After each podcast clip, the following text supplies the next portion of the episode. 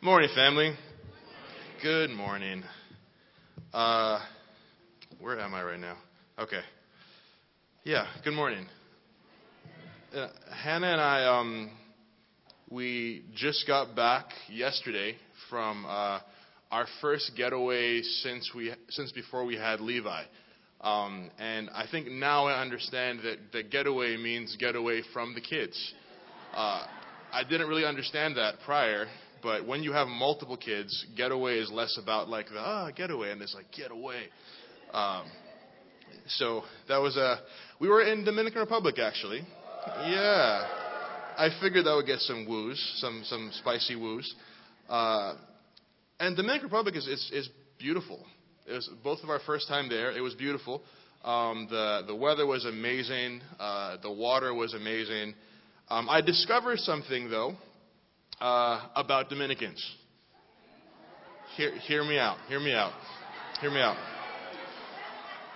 Dominicans in the Dominican Republic genuinely, with their heart of hearts, believe that I am Dominican.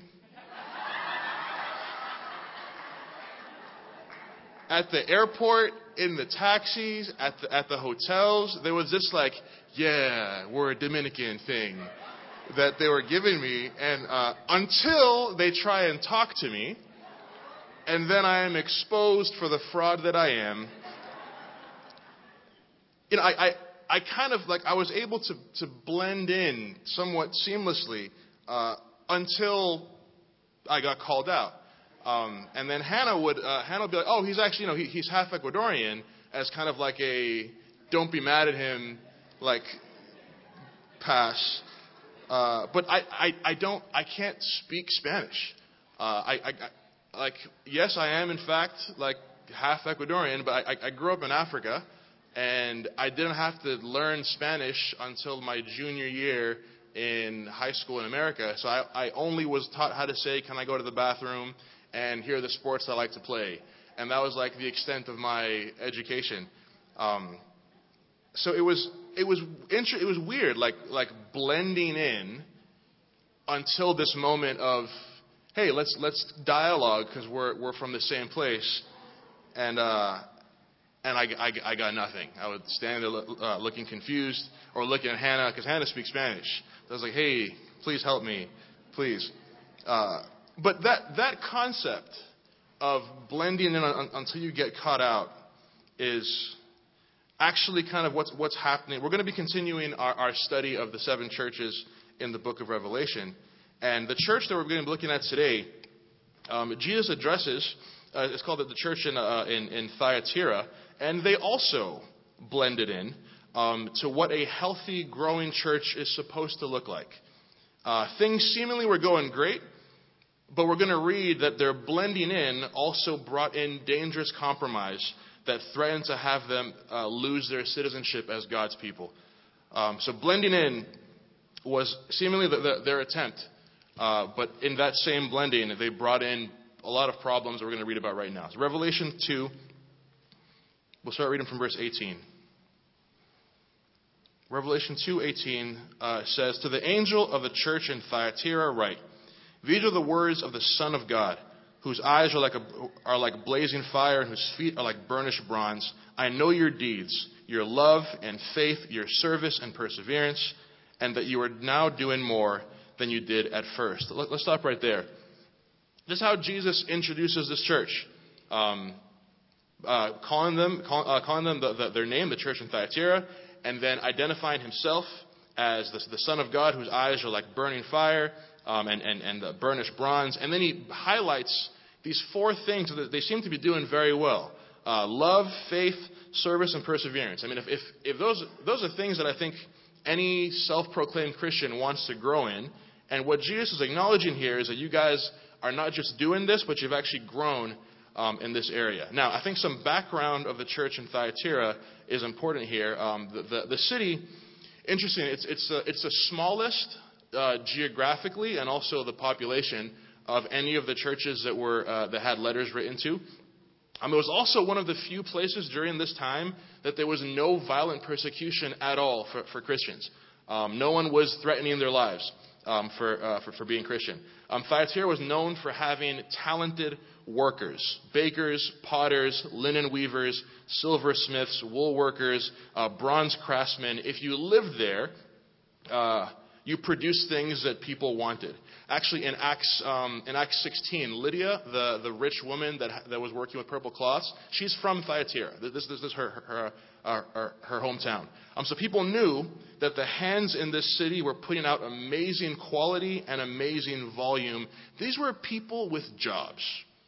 Thyatira, if you could like, like this, this is a place of working, hard-working, talented people with jobs. Actually, so when, when Jesus says uh, blazing fire and burnished bronze, it's of course a specific um, a symbol of God's power and authority, but it's also like a kind of like a witty homage to what the people there would have seen all the time. There, there were bronze workers there. There was lot, lots of fire was used to, to produce what, um, uh, what, the, what they were putting out.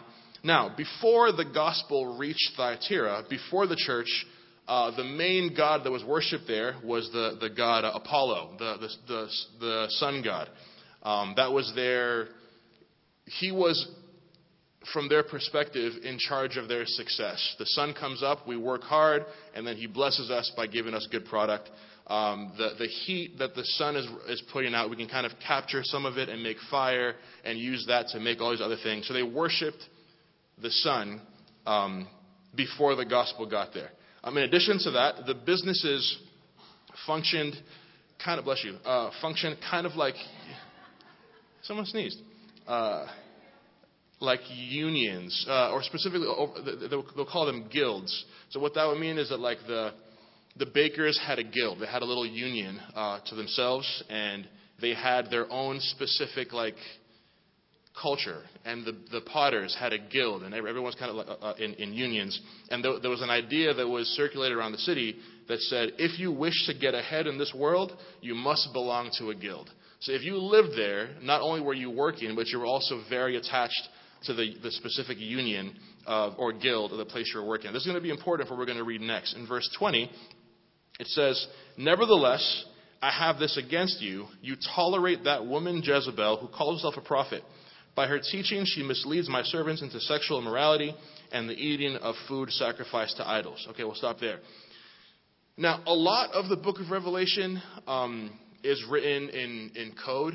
Uh, so there's a couple of ways that we can take this introduction of Jezebel here that most scholars will believe, will like agree with. Uh, no one aggressively disagrees with, with any one of these sides, but, but there's one there's one camp that says that right here um, because in the Old Testament, in 1 Kings 16, um, we're introduced to Jezebel. Um, Jezebel marries King Ahab. King Ahab is a weak willed coward uh, who constantly disobeys God and is actually awarded with the title of none more evil, none more vile um, because of his compromise.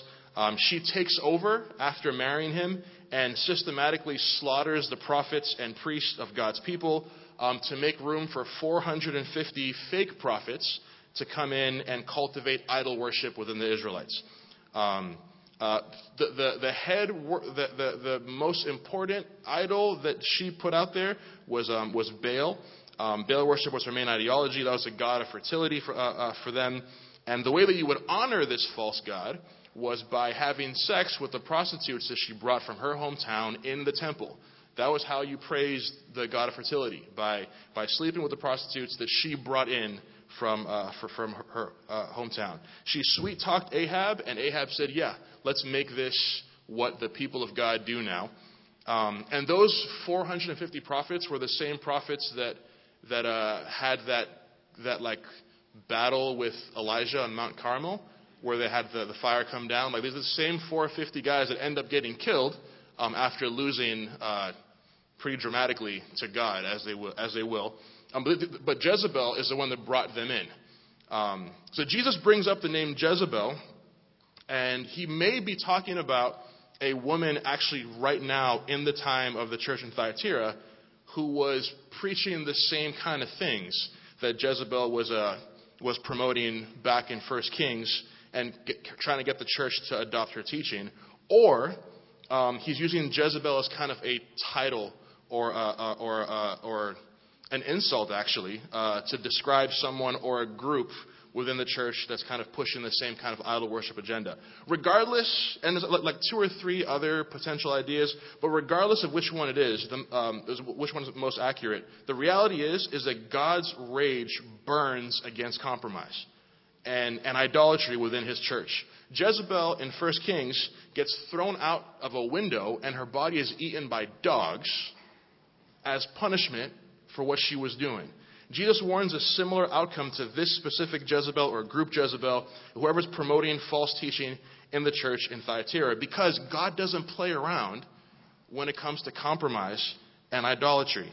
In verse 21, uh, it says, I have given her time to repent of her immorality, but she's unwilling, so I will cast her on a bed of suffering, and I will make those who commit adultery with her suffer intensely unless they repent of her ways. Um, I will strike her children dead. Uh, then all the churches will know that I am he who searches hearts and minds, and I will repay each of you according to your deeds. So it's pretty intense. But I got to be honest, at this point, reading the text, I was like, great, but I don't really connect with any of that. That there's this, this I, I get it. There's these, these people, there, there's idol worship, but like, that's not really me, or not really like where we live anymore. And I, I, I found a, a disconnect with what I was reading and what I could apply to my life today. Until I researched more about these guilds and these unions. Um, so, if you were a baker, you were in the Baker's Guild, and you were expected to attend and participate in all guild activities to hold your membership in that guild, including yearly festivals and feasts set up to worship the god Apollo, who was understood to be responsible for the, excess, the, the, the success of the entire guild. So it was, it was this, like, if you lived there, the implication was that you were part of whatever guild is in your craft, and you had to go to all of the events in order to maintain your membership because if they thought that someone who should be worshiping Apollo is not, then that's going to bring bad luck onto the, the, the business and they're going to get rid of you. Now, the, in the previous churches, they had their lives at risk for standing firm in the faith. The church in Thyatira had their livelihood at risk for standing uh, in, in, uh, firm in, in, the faith. Uh, Apollo worship was mandatory for your guild membership, and saying no meant you could get fired. You could lose your job if you said no to this. The dilemma was, and still very much is today, how do I, how do I succeed and advance in my work and career and still put God above everything else? That was the challenge with this church here, and I think that is transmitted all the way through to right here, right now. How do I make more money? How do I get more success? How do I get a promotion and a raise? How, do, how can I make my family's life better and more comfortable? And still put God above everything else. Many of them in the church in Thyatira chose job over Jesus. And the warning here, I think, travels to us as well. And that's where this becomes a very much a 2020 America, New York City situation, where it's all about do you make like like advance yourself. And right here, there's a warning. There's a very very like strict warning that says if you're going to choose your job over your Lord, you're in trouble. You know what I find interesting when, when, when I look at my schedule is that if I'm trying to fit something else in my schedule, and I look at it even just like, like, like physically, the thing that often seems most flexible are my responsibilities as, as a Christian. It's like, you know, I, if, if I need to fit more time to do something here, I can move around who God needs me to be to find time for, for other stuff. It's, it's funny how how things like if, it, if, if as a family we're going to meet as commanded by Scripture in the middle of the week, so not Sunday like the rest of the Christian world does, we're going to add an additional time to meet as the Bible commands the Christians to do, and it becomes this kind of optional. If, I, if it fits with my schedule, I'll be there. If it fits with, with, with my already established lifestyle, I'll be there. Or if it comes times that, that, that I can get uh, spiritual guidance in my life, no, that's, that's, that's a luxury that I don't need. If it comes up, sure, I'll, I'll take it. Um, and, and these things that, that the Bible and Christianity hold as these are vital points of what it means to, to, to be attached to God, to God's holy people, becomes the most movable pieces in our schedule. Because it's very easy for us to put other things above, above God. I remember bending over backward for my bosses. Like I worked, I worked uh, at, at a group home, and I don't know. Oh, yes. So during Hurricane Sandy, I was I was clocking out, and I, I called my boss, and I was like, "Hey, I don't think anyone should come in right now because the winds, you know, getting really bad. How like what if just just call the staff? I'll just stay later until the wind dies down." And she was like, "Actually, you know, thanks for volunteering. We're going to have you go to a different location and cover someone else's shift." There was dangerous winds outside, like actually dangerous enough that it, it, it, it snapped my door almost off the hinge completely when I tried to open the door. But my boss said go somewhere in the middle of Hurricane Sandy, and I was like, yeah, okay, yeah, well, sure, I'll go. Like putting my life literally at risk, and I have, I have, I have thought about not going to church for rain. I've thought about not coming to service because it was cold outside. But my boss said drive through Hurricane Sandy across Long Island. And I was like, yeah, no problem. And I think what, what that communicates about my heart is that there's something about God that I'm just refusing to acknowledge and taking that piece that should be for Him and giving it to my paycheck and giving it to my employer and giving it to my savings account where God is saying, no, no, no, you got to do whatever for me. And I'm not even asking you to do anything crazy.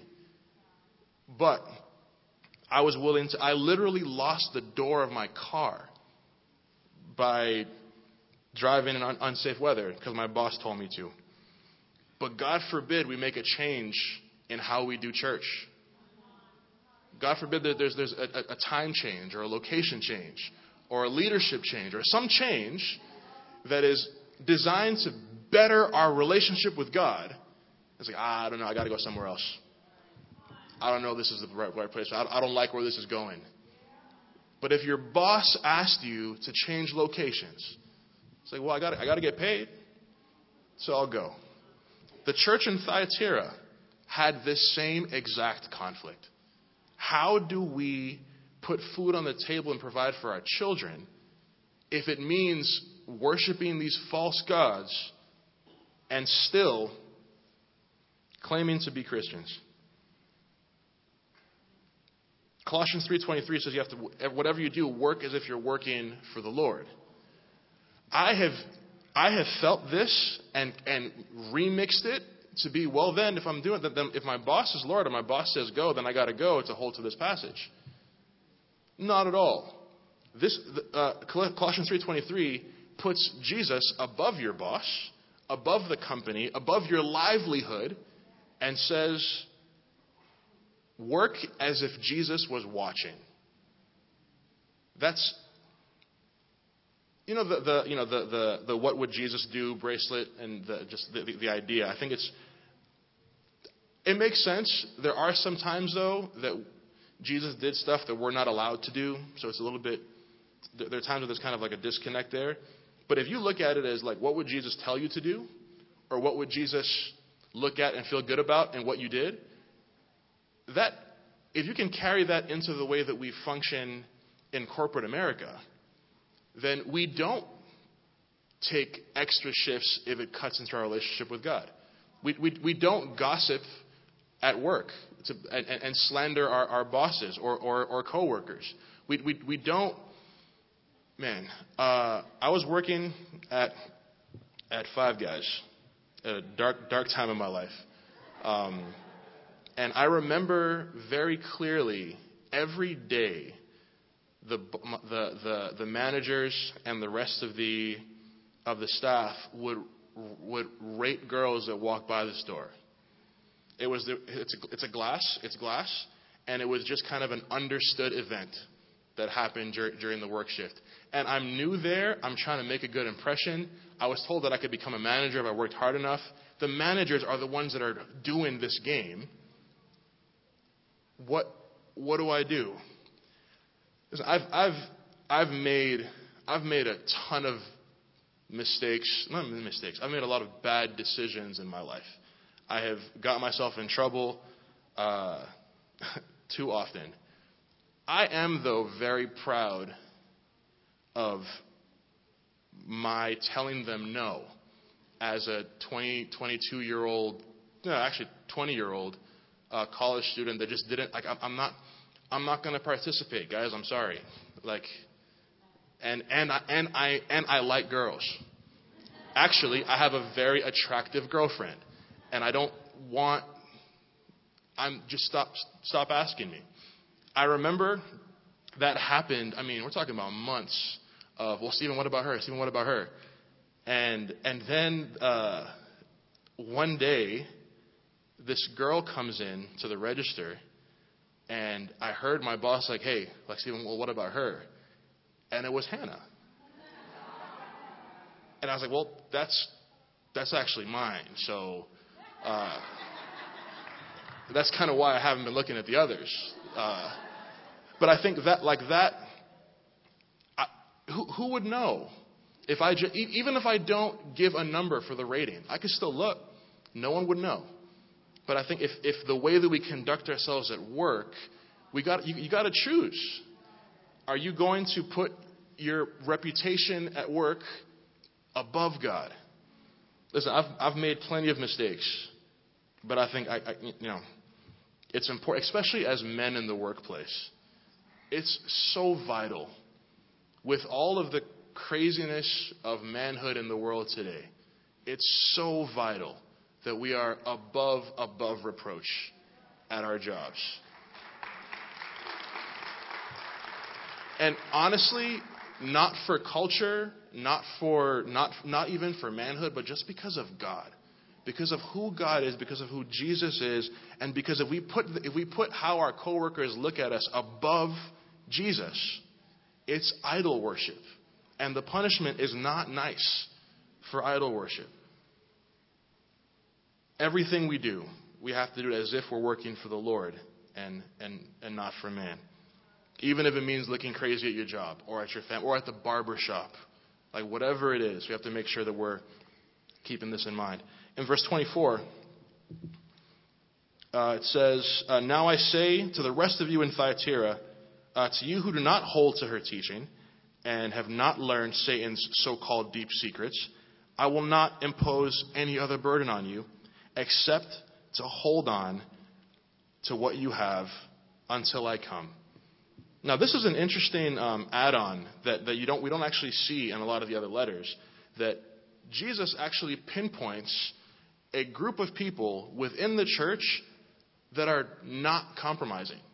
Like he, he highlights, like to you guys that are holding firm to me and not letting this other false teaching seep in, just hang in there until I get back.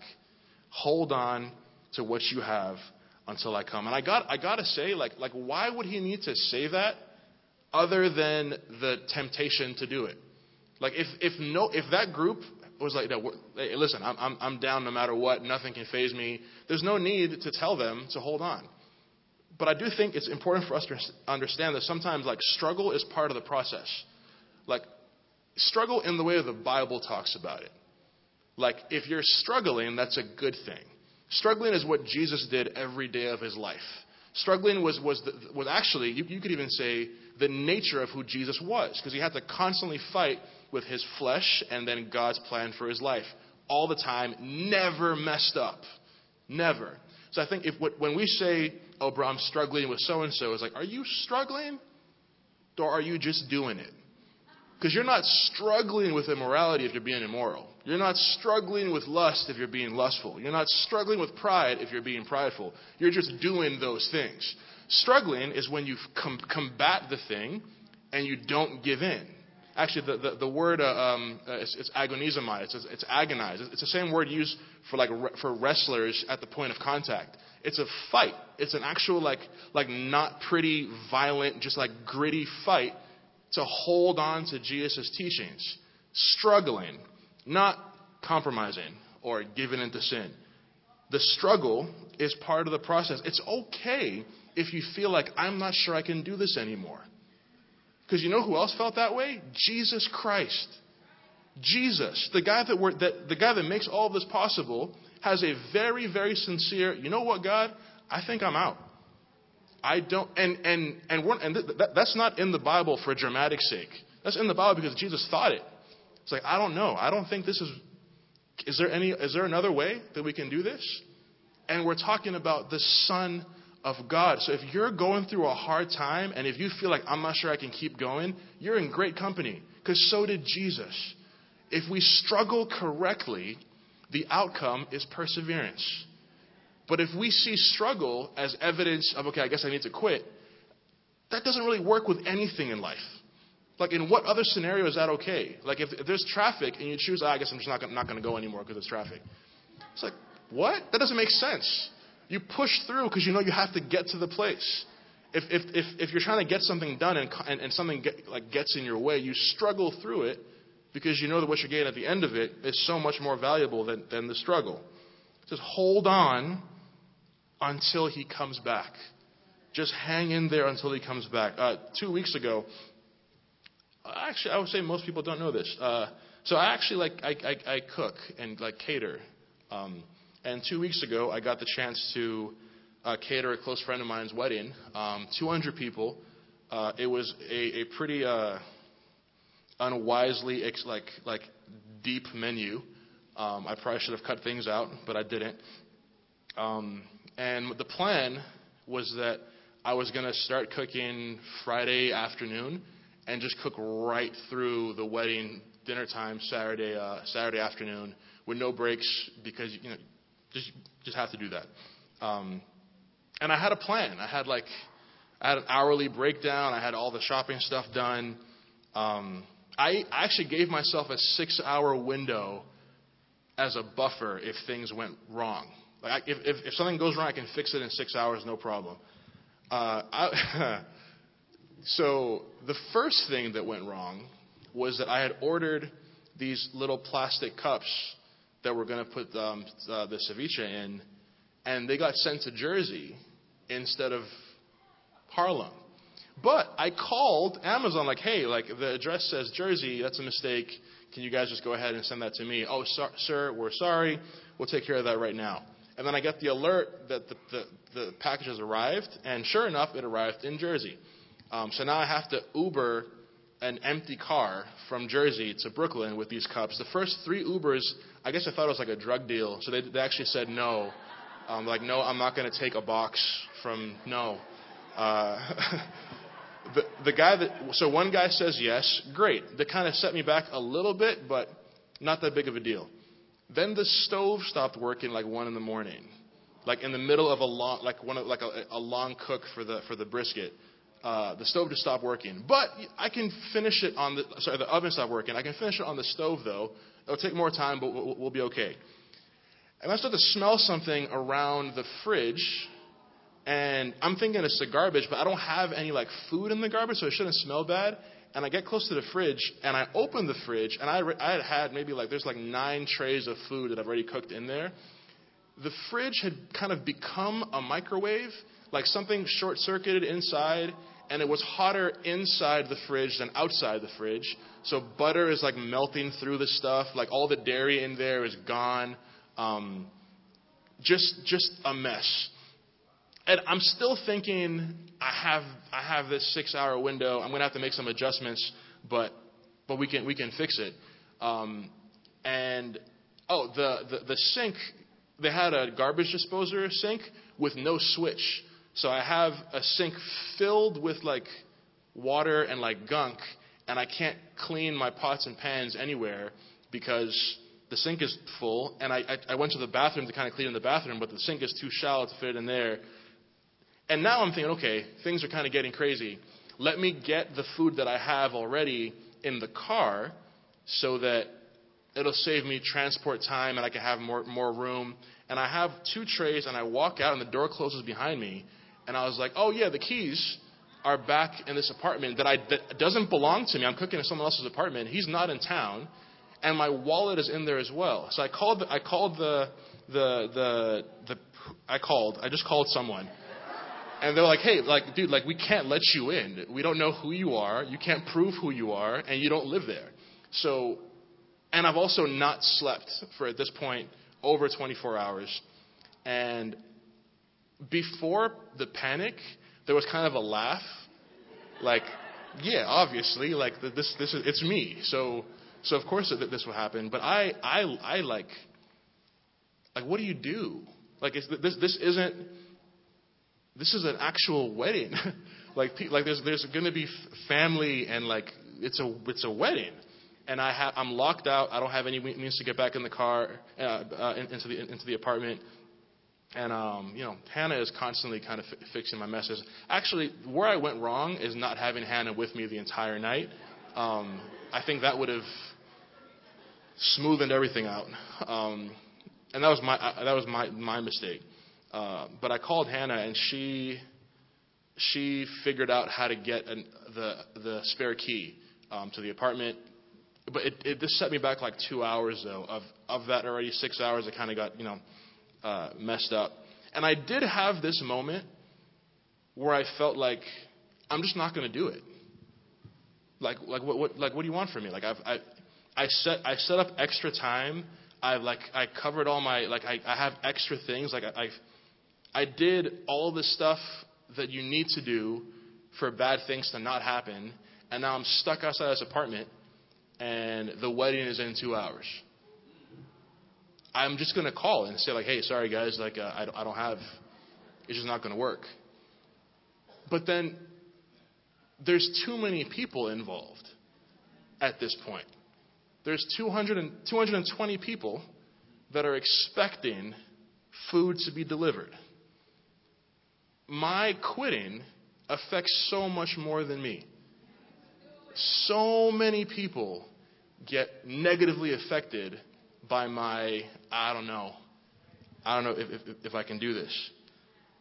I couldn't afford to quit at that point. I was, I was too invested.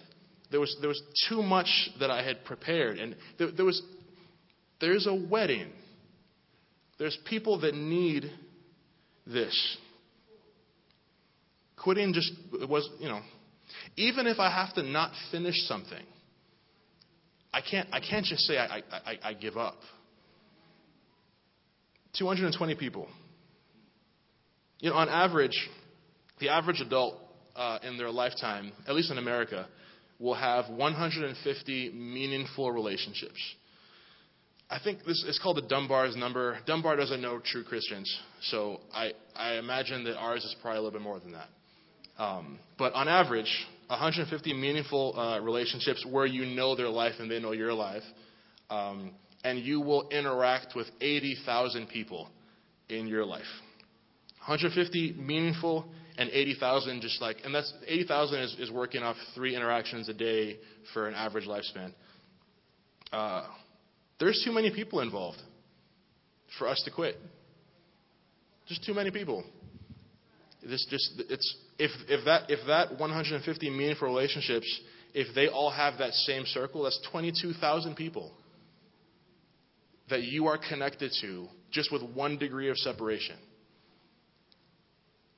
Struggle is is part of it.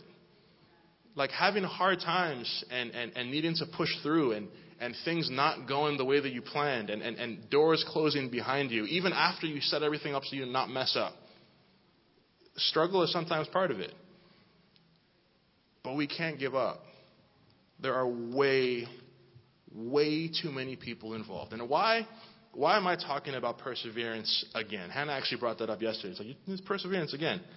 Uh, and I thought about it because it's true. Like, like it seems, seems like like wherever I'm, you know, even in my, my, personal Bible study, I keep I keep writing down, hang in there, don't you know, don't give up.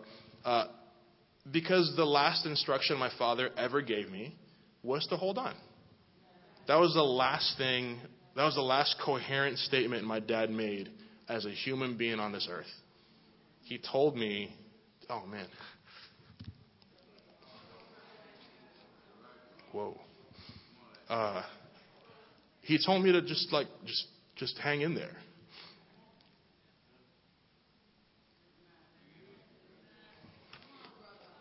Uh,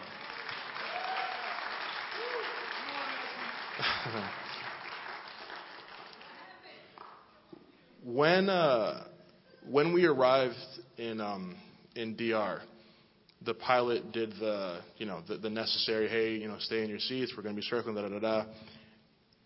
And before he like clicked off, he said, "Welcome to paradise." Um, I paid for that trip from the work that I did with the catering, and well, there are way too many people involved for us to quit. But if you zoom in on just yourself, just for one second, as real as it is, kind of block out the noise of the people that rely on your light. Just bring it into you. The reward for persevering through hardships is paradise. Like you, you get, you're only going to have to live a difficult life once. Just one time. Just one challenging, like, just frustrating life. One time. And then we get an eternity of paradise. And I know it's, it's such a hard concept for us to, like, grasp because we think in straight lines with, when it comes to time. And, like, because we've never experienced eternity, it's kind of like, oh, you mean like a thousand years? Like, it's, it, it's past measurable time. It's just a permanent existence of paradise. And I do think that I need to think about that more. I need to think more often, more deliberately, that the paradise that we're promised should push, push me past compromise right now. Because compromising right now means potentially handing over the paradise which then means you live a difficult life and then you get a difficult eternity, which just doesn't seem like very logical. Um, we're used to working hard and going through challenges so that we can provide for our family or, or, or, or we, can, we can buy an engagement ring. Like, like there are things that we look at as this is going to be tough, but goodness, the outcome of this, I'll take it. The church in Thyatira they were comp- there, there were people in there compromising. And Jesus' instruction to them is to stop. Now, there were some that Jesus highlights. So, you that who are not compromising, hang in there. I'm going to assume that the Harlem church are those that are not compromising. We are the ones that are not letting something else come in and tarnish God's perfect instruction and mess up our eternities. If we are this small group that Jesus is highlighting at the end of this letter that says, hey, you guys just hang in there until I come back, then let's hang in there until he comes back. Amen. Thank you guys very much.